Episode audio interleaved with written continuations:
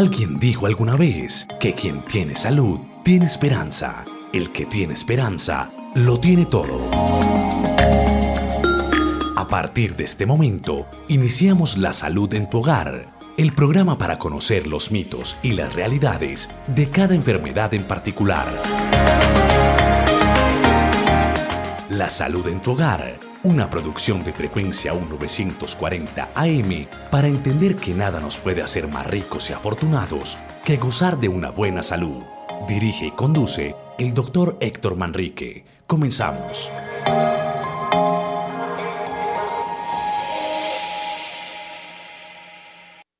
Muy buenos días, honorable audiencia.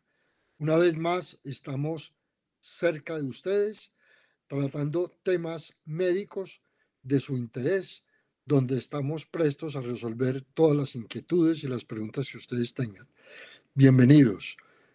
Un saludo muy especial al motor de este programa, al señor Alejandro, que nos sirve de conexiones entre usted, ustedes y yo.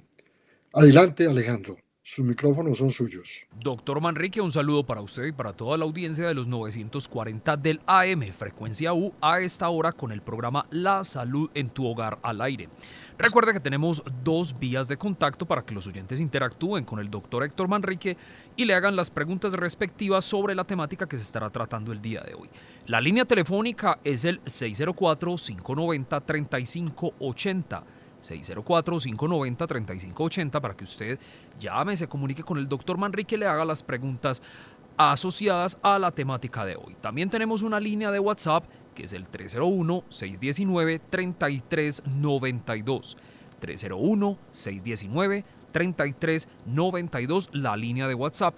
Por ahí podemos atender sus inquietudes vía mensaje de texto o vía mensaje de audio. Recuerde, por esta eh, línea de WhatsApp no podemos atender sus llamadas, es solo para mensajes de texto o mensajes de audio. Así que ahí están entonces las líneas de contacto y estamos prestos y dispuestos a escuchar la exposición que nos tiene para hoy el doctor Héctor Manrique.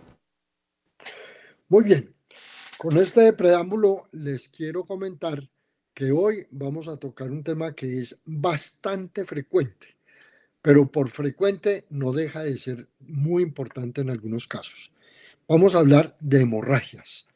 Para hablar de hemorragias, entonces los quiero introducir en el tema con algunos asuntos de tipo general. Por ejemplo, que el contenido de líquido del cuerpo humano es muy similar al porcentaje de agua que tiene la Tierra. Estamos hablando que las tres cuartas partes de, de la Tierra son agua. Algo similar ocurre en el cuerpo humano. Las tres cuartas partes son eh, son líquido.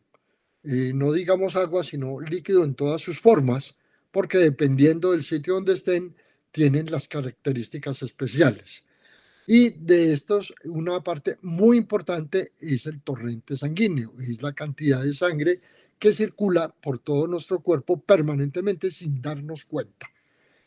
Eh, esta sangre tiene una importancia vital, como su nombre lo dice, nos mantiene vivos porque nos aporta todos los nutrientes que se, que se ingresan por el trato digestivo para llevarlos a todos los órganos y sobre todo porque nos lleva el oxígeno a todos los rincones de nuestro cuerpo. Estas dos condiciones hacen que nosotros nos mantengamos vivos y con los órganos sanos. También tiene otra función importante que es sacar el, residuo que queda del metabolismo del oxígeno, que es el CO2, y algunas sustancias especiales que también nos las va a traer vía torrente eh, venoso, nos las va a traer y por algunos mecanismos especiales que no es el tema de hoy, van saliendo como desechos por ya sea por la orina o por las heces o por la transpiración de piel o de vías respiratorias. Esta, sangre circula por tres tipos de vasos generalmente, por unos vasos que son capilares, que son unos vasos muy pequeños, son las ramificaciones que a veces se vuelven casi que microscópicos, y otras por eh, vasos sanguíneos de gran calibre, como son las arterias, y otros vasos que también pueden ser de gran calibre, que son los venosos. No es lo mismo hablar de venas que hablar de arterias. En algún programa anterior ya habíamos explicado algunas de las diferencias grandes. Decimos que las arterias son las que sacan sangre más limpia, por llamarlo de alguna manera, del corazón y la llevan a cada uno de los rincones, a cada uno de los tejidos. Al contrario, los, las venas eh, empiezan en venas pequeñas, diminutas, y se van agrandando a medida que van llegando desde los órganos y van a llegar hasta nuestros pulmones donde se purifican y después se reparten al corazón y el corazón vuelve y hace el círculo de llevar la sangre limpia a cada uno de los órganos o a cada uno de los tejidos. Eh, tanto las venas como las arterias tienen vasos pequeños se llamarán vénulas en el caso de venas o arteriolas o incluso capilares en el caso de las arterias o de la sangre arterial. Entonces llamemos la sangre arterial una sangre que circula por, por arterias de manera oxigenada y más limpia que la sangre que circula por las venas y las vénulas. Tienen otra diferencia importante y esto también es importante tenerlo en cuenta a la hora de hablar de las hemorragias. Eh, porque entendiendo eh, esta situación, sabemos cuándo una hemorragia tiene características más graves que otras. Eh, y una consideración importante en este sentido es que la sangre que se, cuando se rompe un vaso sanguíneo de tipo arterial, la sangre puede ser mucho más profusa porque la presión con que circula la sangre en las arterias, llámese de pequeño calibre o de mayor calibre, eh, es de una presión mucho más grande y la mera presión hace que el sangrado sea más profuso y más abundante y de más alto riesgo también. Al contrario, el sangrado de las venas no es que sea benigno, no es que tenga menos riesgos, pero puede ser menos profuso a la hora de sangrar con respecto a la sangre de tipo arterial por ruptura de un vaso eh, de este tipo. Entendiendo eso, entonces vamos a definir que el, el sangrado, dependiendo de su origen, puede ser capilar, venoso o arterial. Para el capilar vamos a decir que es, son los vasos que se rompen por una lesión eh, de piel que no compromete un vaso grande, pero que al contrario sí nos asusta mucho y puede ser un sangrado profuso por la ruptura de pequeños vasos. Se presenta en un trauma, en una herida por, un, por una herramienta o algún arma eh, cortante, como son las, las herramientas o los instrumentos de cocina, por ejemplo, que es uno de los, eh, de los ejemplos más, más frecuentes que tenemos todos los días. Eh, y ese ese, si no se para el sangrado, puede llegar a ser una pérdida importante. Cuando es muy por debajo de la piel, puede llegar a producir hematomas. E inclusive cuando se rompe la piel, eh, puede también producir algún hematoma cuando se para el sangrado por alguna de los eh, mecanismos que vamos a mencionar ahora, a veces también se puede presentar un pequeño hematoma ahí. El, sangrado de tipo venoso, entonces, es cuando se rompe una vena. Eh, una de las más frecuentes son las, las, venas de los miembros inferiores, sobre todo en personas que tienen eh, unos vasos sanguíneos venosos dilatados porque están comprometidos en el caso de las varices. Pero en cualquier parte del cuerpo se puede romper una vena. Eh, la diferencia con una ruptura de vena y una arterial que ya vamos a ver, es de pronto el color de la sangre. El, color de las venas eh, es un poco más oscuro, por lo que ya habíamos dicho que tiene menos cantidad de oxígeno, de pronto tiene más eh, CO2 que, que trae de, de, los órganos y esto le da una apariencia azulosa o negruzca. Al contrario, el color de la sangre arterial es un color más rojizo, más rutilante, más claro, por llamarlo de alguna manera, y esto puede hacer la diferencia. También se puede romper en cualquier parte del cuerpo una arteria, llámese en los miembros inferiores, llámese en el, en el, abdomen, al interior del abdomen, al interior del tórax, o también puede ser eh, más superficial, o puede ser a nivel de cerebro, por mencionar las situaciones más apurantes que se nos pueden presentar en una situación del día a día, ya independientemente del origen del sangrado. Eh, entonces, en esta orden de ideas podemos también separar los sangrados de una manera externa, interna o exteriorizados cuando son de manera interna y salen al exterior. Entonces vamos a ver cuáles son eh, eh, externos. Externos es toda aquella lesión que produzca hemorragia visible. Entonces, en esto podemos observar cuando se rompe un vaso de alguno de los miembros inferiores o de los miembros superiores o del cráneo o de la cara o de la pared del abdomen o la pared del tórax, de la pared de la espalda. Es decir, cuando estamos viendo físicamente el sangrado. Eso es un sangrado externo. Hay otro sangrado que no lo vemos, pero lo podemos percibir, que es el sangrado, sangrado interno. También puede ser por traumas, como en el caso del, del sangrado externo, pero a simple vista no lo vemos.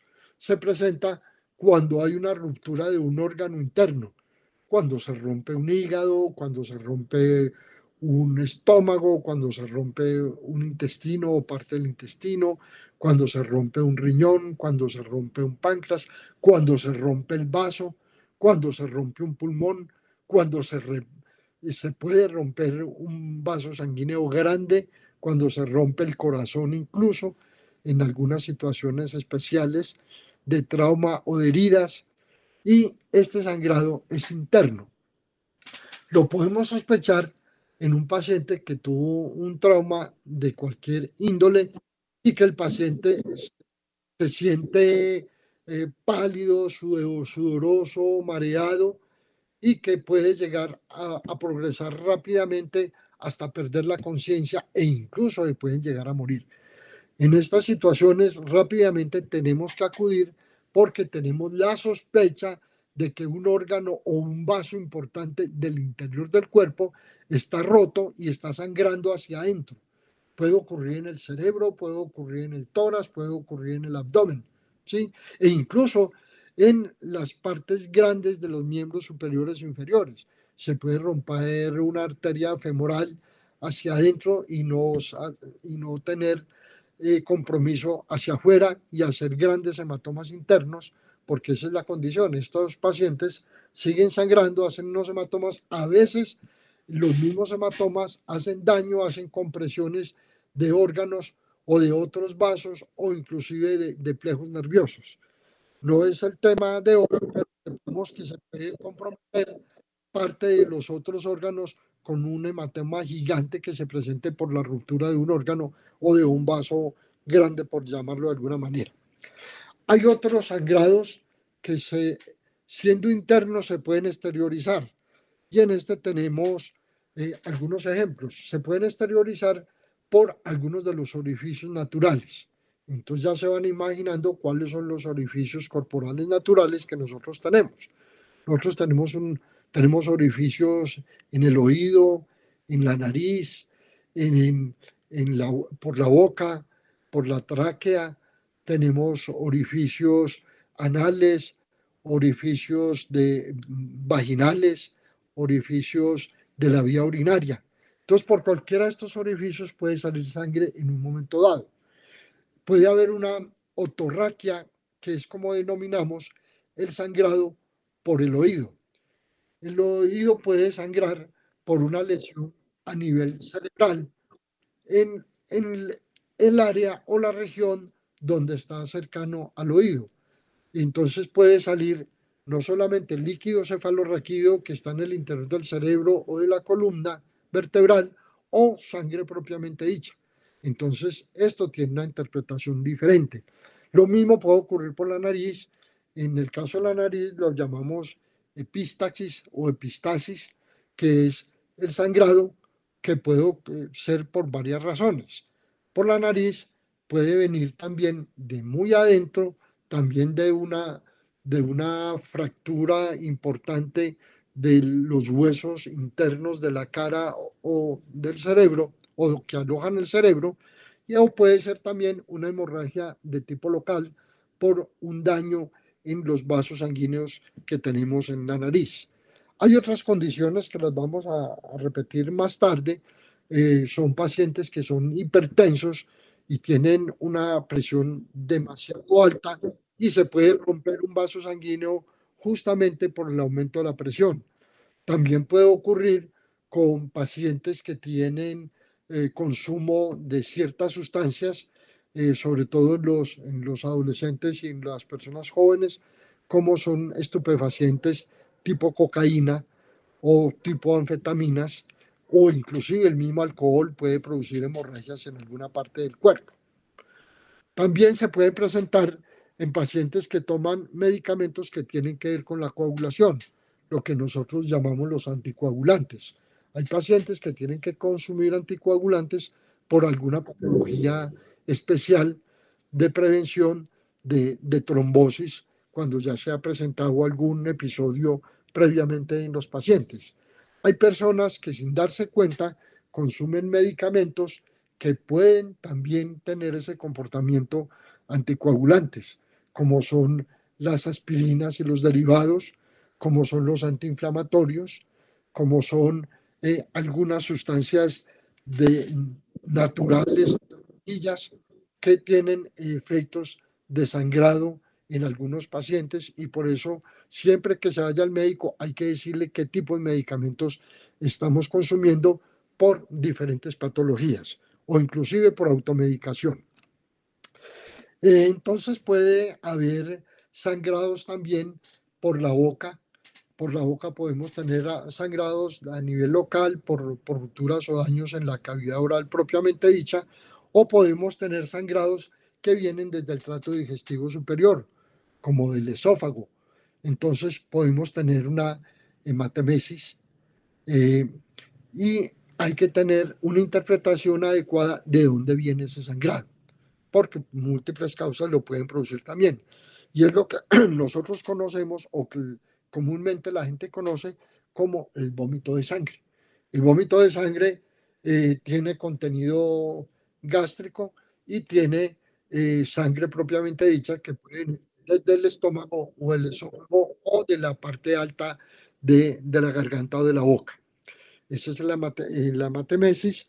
Hay otro tipo de sangrado que puede venir de la vía pulmonar, de las vías respiratorias porque se rompa un vaso sanguíneo por un trauma, o porque se rompa un vaso sanguíneo por un esfuerzo de tos, o porque se rompa un vaso sanguíneo por las condiciones anteriores que habíamos dicho de aumento de la hipertensión o del consumo de medicamentos eh, que pueden producir sangrado, o porque se rompe un, pedazo del pulmón en pacientes que previamente tienen alguna enfermedad, eh, por ejemplo, una tuberculosis, y estos pacientes no es que vomiten sangre, sino que ellos tienen una hemoptisis, que es el nombre técnico, con el efecto de la tos.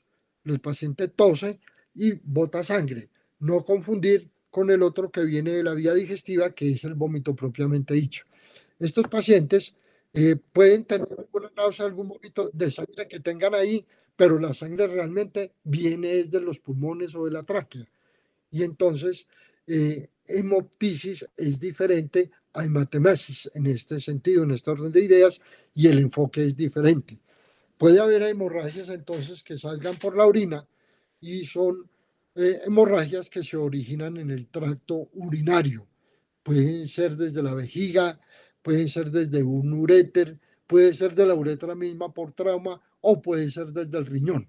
Todos estos órganos pueden producir una hemorragia por vía urinaria. ¿sí? Eh, y ahí lo conocemos con el nombre de hematuria.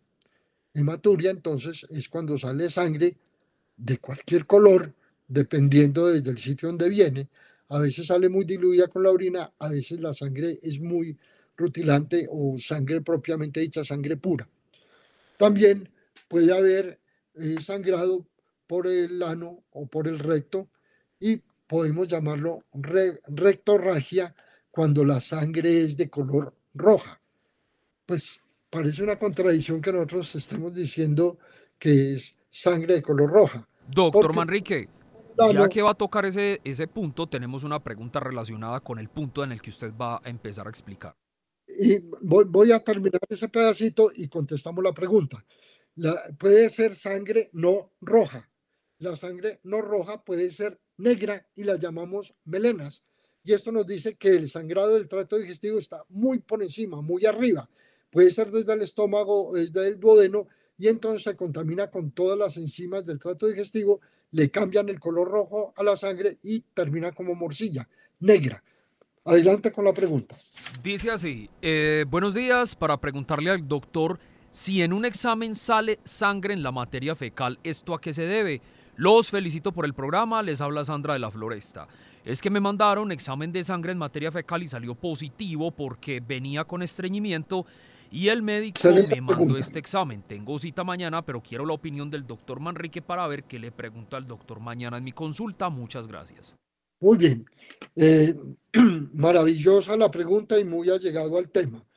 Eh, cuando los médicos tenemos sospecha por una, eh, una queja a veces una queja crónica de que el paciente se siente debilitado, que está pálido, que tiene la hemoglobina, ojo con esto, que tiene la hemoglobina, que es el examen de cómo tenemos nosotros la cantidad de glóbulos rojos, cómo tenemos eh, el, hierro y que se conjuga en varios exámenes, pero el de la hemoglobina propiamente dicha es el que nos dice eh, en última instancia, si nosotros tenemos anemia o no, si padecemos de una anemia crónica, de una anemia aguda, y el reflejo clínico es la palidez, la debilidad, el dolor de cabeza, el aumento de la frecuencia cardíaca, a veces con presiones bajas, pero en fin, y nosotros eh, no vemos que el paciente está sangrando por ninguna parte y queremos hacer algunas averiguaciones. Una de las primeras indagaciones que nosotros podemos hacer es el examen de sangre oculta en la materia fecal. Decimos oculta porque el paciente no la ha visto y en la materia fecal no se ha visto sangre propiamente dicha. A veces no alcanzamos a manchar la materia fecal de negra como brea propiamente, como estamos diciendo que son las melenas, sino que podemos tener un sangrado eh, lento en el tiempo, despacio, pero en todas las deposiciones que nos alcanzan a anemizar. Y esto entonces nos habla de que el paciente puede estar perdiendo sangre, como les dije ahora, de la parte baja del esófago, que es eh, un, un sangrado lento, o del estómago, y se puede estar sangrando por una gastritis, por una esofagitis, por una úlcera o por un estado más avanzado de una úlcera como un tumor. Los tumores entonces es muy frecuente que empiecen a producir pequeñas hemorragias, pero continuas y que nos alcanzan a anemizar. Nosotros podemos decir que la hemoglobina en un paciente normal, como ustedes o como yo, entre 12 y 14 de hemoglobina. Pero si uno tiene 14 y de pronto en un mes o en dos meses tiene 12, y no hay ninguna razón aparente, puede ser también porque está empezando a perder sangre a nivel de las vías digestivas. Entonces, en un examen normal, tranquilo, que se haga de rutina y nos da entre 12 y 14, podemos estar tranquilos. Pero si empezamos a ver que va bajando o de entrada tenemos una hemoglobina que baja de 12, 11, 10, 9, 8, pues algo, hay, algo está pasando y algo tenemos que hacer los médicos para averiguar qué es lo que está pasando y dónde. Esa es la respuesta para nuestra oyente que nos habla de la sangre oculta o de la sangre en materia fecal. Es un examen sencillo, supremamente sencillo, que se hace en unos pocos minutos y nos da una información supremamente grande y de ahí podemos hacer una orientación para pedir otros exámenes como una endoscopia, por ejemplo, para poder ya ver en vivo y en directo si hay una úlcera o por qué está sangrando el tracto digestivo. Esta es la respuesta para nuestra oyente que tiene la consulta mañana. Esperemos que le vaya lo mejor posible del mundo y que no vaya a tener un sangrado en materia fecal. Doctor Manrique, tenemos otra pregunta. Nos escribe la señora Gloria Montoya, no nos dice desde dónde nos escribe. Bueno, la pregunta es la siguiente. Doctor, buenos días.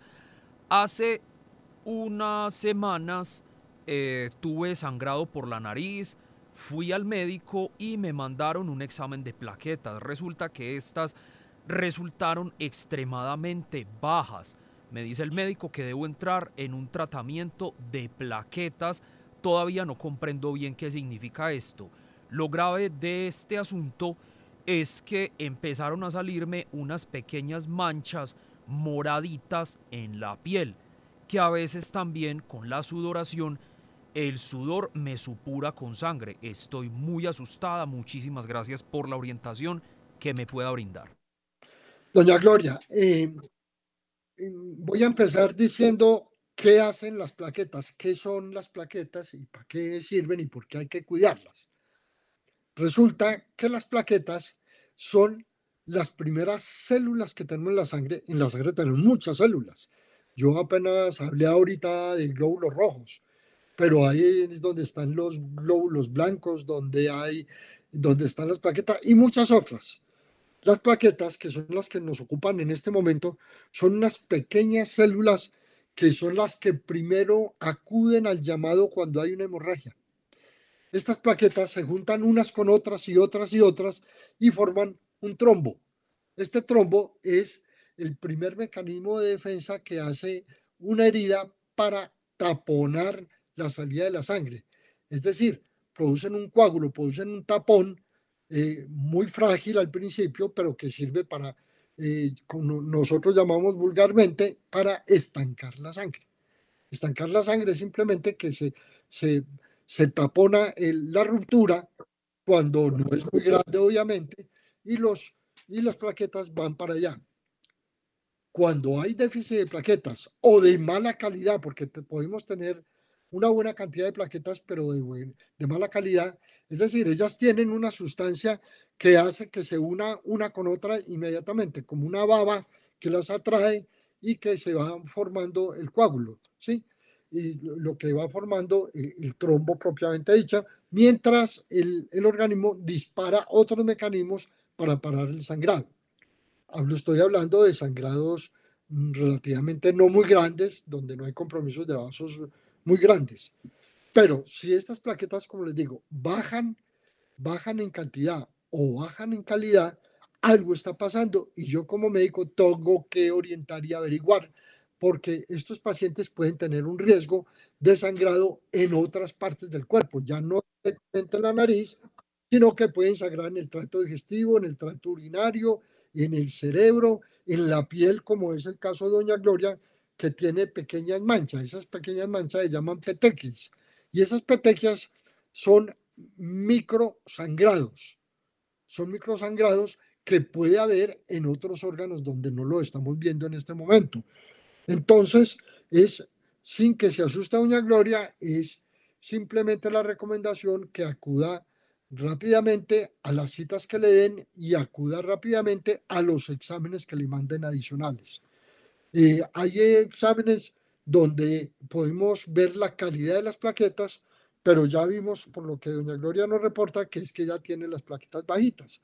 Nosotros podemos hablar de plaquetas que son funcionales entre 120 mil y 150 mil por centímetro cúbico. Eh, pero cuando está por debajo de eso, en algunas pacientes pueden haber una tolerancia hasta de 50 mil, hasta de 20 mil. Pero por debajo de ahí sí el riesgo es muy alto.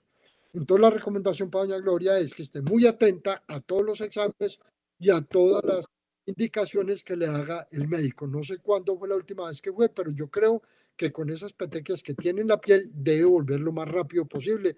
Ojalá pedir una cita prioritaria porque eso es una señal de que algo parecido puede estar ocurriendo en algunos órganos y puede estar propensa a tener otra hemorragia, de pronto una hemorragia interna en cualquier órgano. Doctor Manrique, tenemos oyente en la línea telefónica. Por la línea número uno, muy buenos días, ¿con quién hablamos? Buenos días, les habla Guillermo Palacio. Don Guillermo, feliz día para usted. Adelante con su inquietud. Lo mismo y felicitaciones al doctor, al doctor Héctor. no, doctor, muy sencillo. De acuerdo a lo que usted acaba de decir, entonces me da la impresión de que los que padecen hemofilia tienen esas plaquetas demasiado bajas. Y segundo, cuando en las mujeres que a veces tienen un problema con su ciclo menstrual que se es muy extenso, sangra mucho por varios días y en forma profusa, puede haber baja de plaquetas también o qué ocurre ahí. Muchas gracias. Muchas gracias a usted, Guillermo, por las inquietudes, por las preguntas. Los hemofílicos tienen otro mecanismo de la coagulación alterado. Hoy no nos estamos refiriendo a las hemorragias en general de diferente origen. Los hemofílicos también sangran fácil, pero no es necesariamente por daño en las plaquetas. Es por otro mecanismo. Eh, no sé, de pronto en otra oportunidad podemos ver los mecanismos de la coagulación, eh, pero ese no es el tema de hoy. Eh, pero les adelanto que hay hay varios mecanismos de coagulación donde las plaquetas apenas es un eslabón en la coagulación. Ya les había dicho ahora que las plaquetas hacen un trombo mientras el organismo se prepara para organizar toda, toda la cascada, que así se llama, toda la cascada de la coagulación. Eh, hay varios factores que influyen en ella y varias sustancias y varios elementos. En la hemofilia hay un elemento específico que falta o es de mala calidad en la coagulación, pero no va de la mano o no es directamente eh, con, con las plaquetas.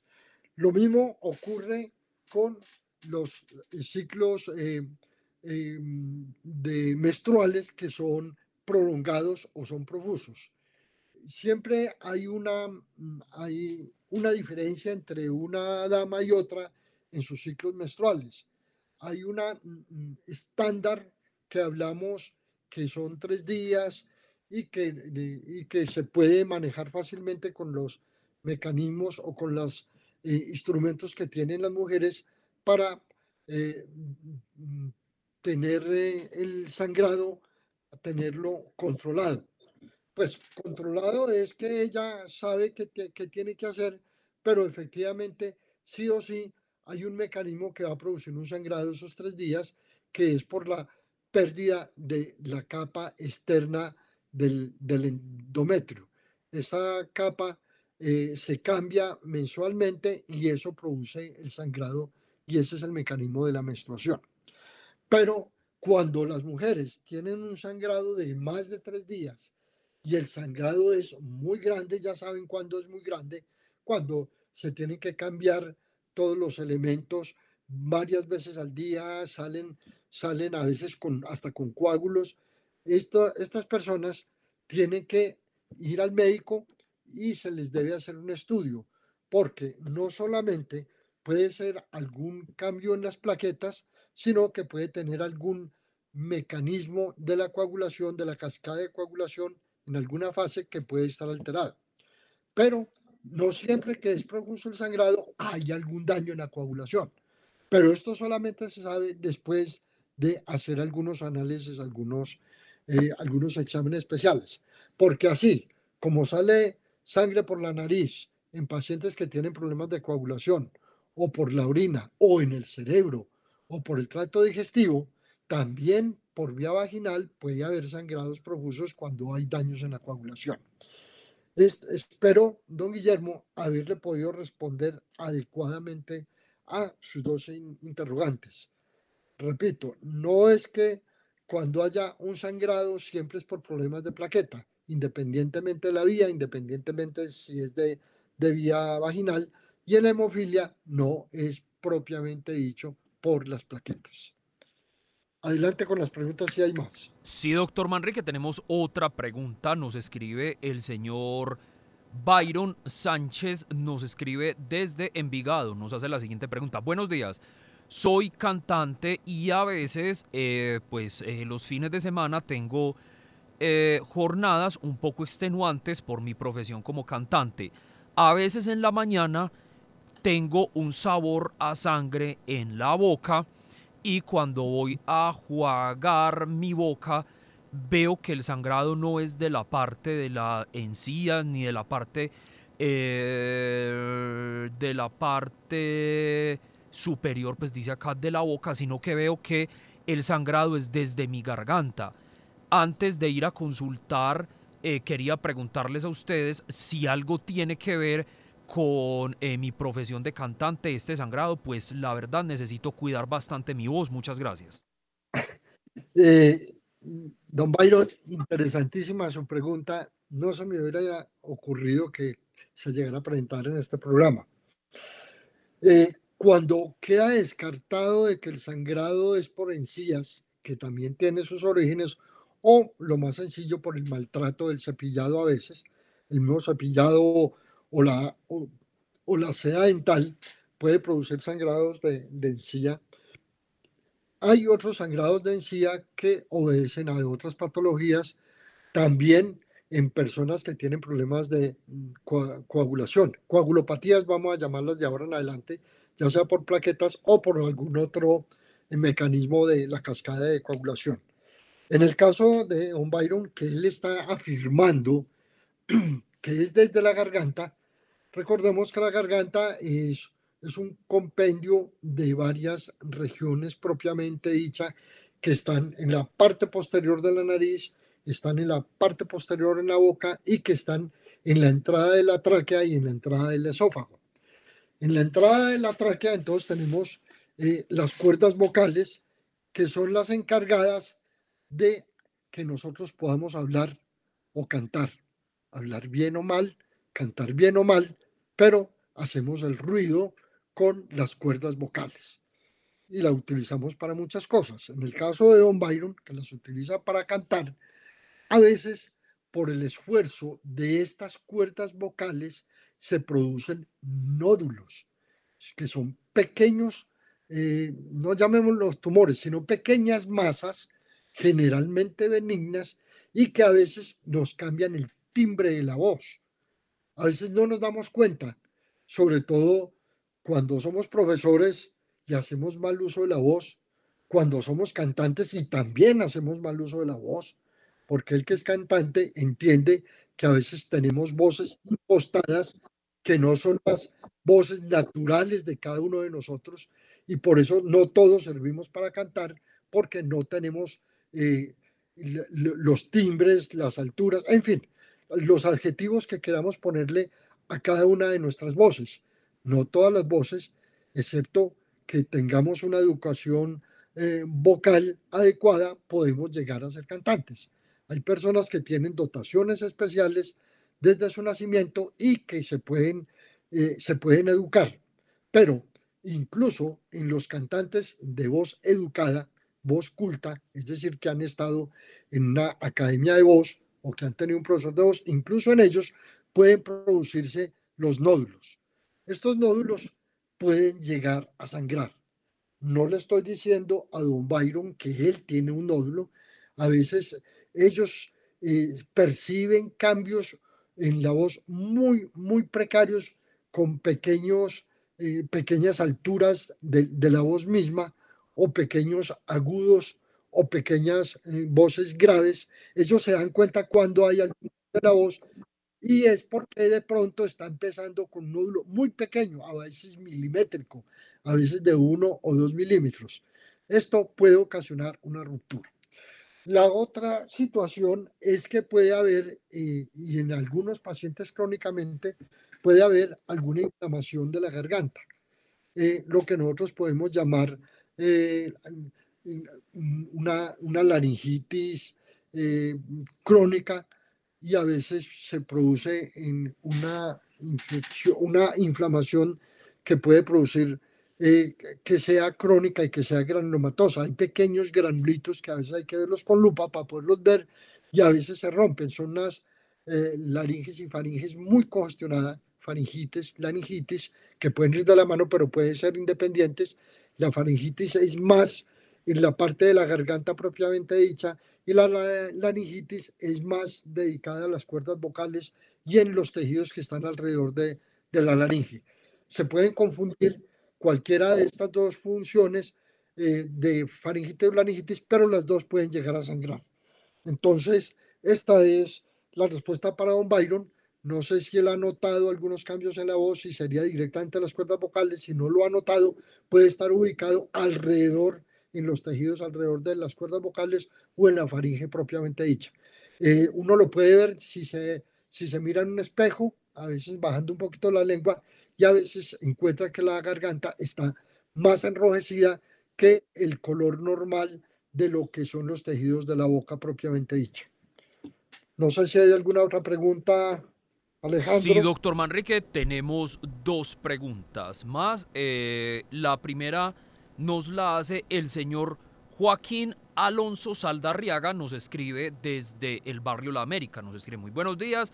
Felicitaciones, doctor Manrique, por tan grandioso programa que nos educa y nos enseña tantas cosas todos los martes y escucho la repetición del programa también los jueves. Vea, excelente. Muchísimas gracias, don Joaquín, por escucharnos. La pregunta es la siguiente. Soy paciente hipertenso. Eh, el, medicamento con el cual me controlan la eh, hipertensión es el losartán. A veces en las mañanas despierto con eh, un sangrado interno en la parte blanquita del ojo. Tengo dos preguntas respecto a esto. ¿Esto se debe a mi hipertensión? Uno. Dos. ¿Esto se puede tomar como una hemorragia en el ojo y cómo puedo evitar que esto me siga pasando, puesto que en la semana me puede pasar una o dos veces? Muchísimas gracias. Bueno, em, esta situación es relativamente frecuente y estas hemorragias conjuntivales, que es como generalmente las describimos, pero dependiendo del sitio preciso del ojo, pueden tener algunos otros nombres, pero en este caso vamos a llamarla de esta manera. Estas hemorragias subconjuntivales pueden tener varios orígenes. Uno de los orígenes pueden ser pequeños traumas o pequeños defectos en los vasos sanguíneos del ojo propiamente dicho. Eh, en los hipertensos habíamos dicho en la introducción del programa que los hipertensos, cuando los aumentos de presión son muy altos, pueden romper pequeños vasos. Hay una condición que no lo habíamos mencionado, mm, es la fragilidad capilar. Dijimos que los capilares son unos vasos sanguíneos muy pequeños que parecen unos hilitos y en algunos pacientes por alguna patología especial o incluso sin tener una patología pueden tener una fragilidad capilar que se presenta muy frecuentemente en la nariz. Los pacientes hipertensos eh, eh, sangran con alguna frecuencia más por la nariz que antes por otro lugar, por otra región del cuerpo. Obviamente pueden sangrar en el cerebro y se pueden presentar las hemorragias cerebrales que, que a veces no son tan benignas, que a veces pueden tener secuelas importantes y por eso es demasiado eh, importante que tengamos un buen control de la presión arterial. En el caso de don Joaquín, eh, no necesariamente la, el sangrado conjuntival, que parece que sí lo tiene, tiene que ver con presión, pero, eh, pero él, que es hipertenso y no sabemos las cifras de presión, puede llegar a ser la causa primaria de las hemorragias de él. Y yo sí considero que debe volver a consultar y decirle al médico que tiene esas hemorragias eh, subconjuntivales o, en, la esclera del ojo donde las tenga para que el médico haga una interpretación adecuada o incluso le mande otros exámenes o le diga, sí, es que de pronto la, la presión suya está por encima de los niveles que nosotros queremos tener en usted. Nosotros como médicos lo ideal es no tener la presión arterial en cifras normales en los pacientes, sería lo mejor. Pero hay un rango en que nosotros decimos, con esa presión usted está muy bien. Por decir algo, si la presión eh, estándar eh, promedio eh, es 120-70, pero usted la tiene en 130-80 o en 140-80, 85, nosotros le podemos decir al paciente, esté tranquilo que con esa presión usted no va a tener problemas en, la vida si la logramos observar ahí. Pero por el contrario, si las presiones sistólicas están por encima de 150, 120, 180, 200, es, eso hay que bajarlo porque está amenazando eh, todo, eh, todos los vasos sanguíneos y obviamente los órganos, eh, tanto internos como externos, y, el, y este paciente puede estar muy propenso a un sangrado, a una hemorragia o a un accidente vascular, que si es en el cerebro lo podemos llamar un accidente cerebrovascular. Entonces, para don Joaquín, yo creo que sin alarmarlo, debe consultar para que tenga una orientación médica en este sentido. La otra pregunta, doctor Manrique, que tenemos nos la vuelve a hacer la señora Sandra, de, eh, que nos escribe de la floresta y nos escribe, eh, como el doctor está hablando de hemorragia, me gustaría saber cómo es el manejo en pacientes diabéticos en el caso de herida que no estancan porque son diabéticos. ¿Qué manejo se le da a estos pacientes? Gracias, los felicito por el programa. Bueno, eh, los pacientes diabéticos, eh, cuando hablamos de diabetes, dijimos que la diabetes es una enfermedad general, es una enfermedad global, es una enfermedad integral, integra a todos los órganos desde el pelo hasta las uñas. Eh, en el caso vascular, realmente a veces se presentan úlceras en los diabéticos por pequeños traumas y se infectan y no es tanto los problemas de coagulación en el diabético, sino los problemas de infección y de sobreinfección. Y eso hace que se vuelva más frágil eh, los órganos, en este caso de pronto la piel y los vasos sanguíneos que están muy expuestos, sobre todo los vasos sanguíneos en pacientes que tienen, que tienen eh, varices que pueden hacer inicialmente úlceras varicosas independientemente de la diabetes, pero si son diabéticos se pueden infectar y se pueden, pueden tener unas úlceras de muy difícil manejo, de muy difícil control. Eh, entonces, eh, habíamos dicho que en los diabéticos, que es una enfermedad general, también tiene un compromiso vascular. Pero eh, las hemorragias en los diabéticos no son realmente mayor amenaza sí podemos tener eh, eh, hemorragias en los diabéticos, pero generalmente están asociadas a otras causas y no solamente a la mera diabetes. Entonces, sí pueden tener una, una mayor propensión al sangrado, pero recordemos que los diabéticos eh, generalmente están asociados también a otras enfermedades como a la misma hipertensión, a la arteriosclerosis. La arteriosclerosis eh, es el daño en las paredes de los vasos sanguíneos, sobre todo arterial, y esto también puede hacerlo más frágil, más propensos a una hemorragia. Pero la diabetes como tal, como causa primaria de, los sangrados, realmente no lo es. Lo hace secundariamente por los daños que haya producido ya en la circulación general o en el asocio a otras enfermedades como la misma hipertensión, como lo habíamos dicho, o a los daños en, los vasos sanguíneos o a, la disminución de la posibilidad de, la curación de infecciones que a veces las mismas infecciones van dañando localmente los vasos sanguíneos de, de cada una de las regiones donde se puedan presentar. ¿Alguna otra pregunta? Doctor Manrique, no, no tenemos más preguntas. Estamos a tres minutos de despedir el programa, así que yo creo pues que ya podemos ir con las conclusiones. Bueno, entonces las conclusiones, para, para no adelantar más, es simplemente que distingamos la gravedad de las hemorragias, sobre todo cuando antecede un trauma, sobre todo cuando antecede una enfermedad de sangrados o de daños en la coagulación y que es muy recomendable nosotros tener algún botiquín en la casa. Los remedios caseros generalmente no son muy buenos, excepto cuando hacemos presión sobre heridas pequeñas en la piel, excepto cuando hacemos torniquete con la mano y en casos muy graves, mientras llegamos a un hospital, algún torniquete con cualquier elemento, con una sábana que amarremos fuertemente, con un brazalete, con algo que tengamos a la mano y, o con algún caucho. Recordamos que los torniquetes los dejamos como última instancia porque los torniquetes cuando se amarran con mucha presión pueden llegar a dañar los tejidos o pueden llegar a dañar inclusive los nervios. Y recordemos que no puede ser por, por eh, mucho tiempo prolongado porque como paramos la sangre y también paramos entonces que haya nutrientes, también paramos que haya oxígeno en estas regiones donde no está llegando sangre, puede producir unos daños mayores. Con esto quiero terminar el programa. Muchísimas gracias por la atención. Muchas gracias por la participación en las inquietudes y las preguntas y nos encontraremos con un nuevo programa el próximo martes. Alejandro, a usted, muchísimas gracias por hacer posible esta conexión entre la audiencia y yo. Un día feliz para todos y nos vemos el próximo martes.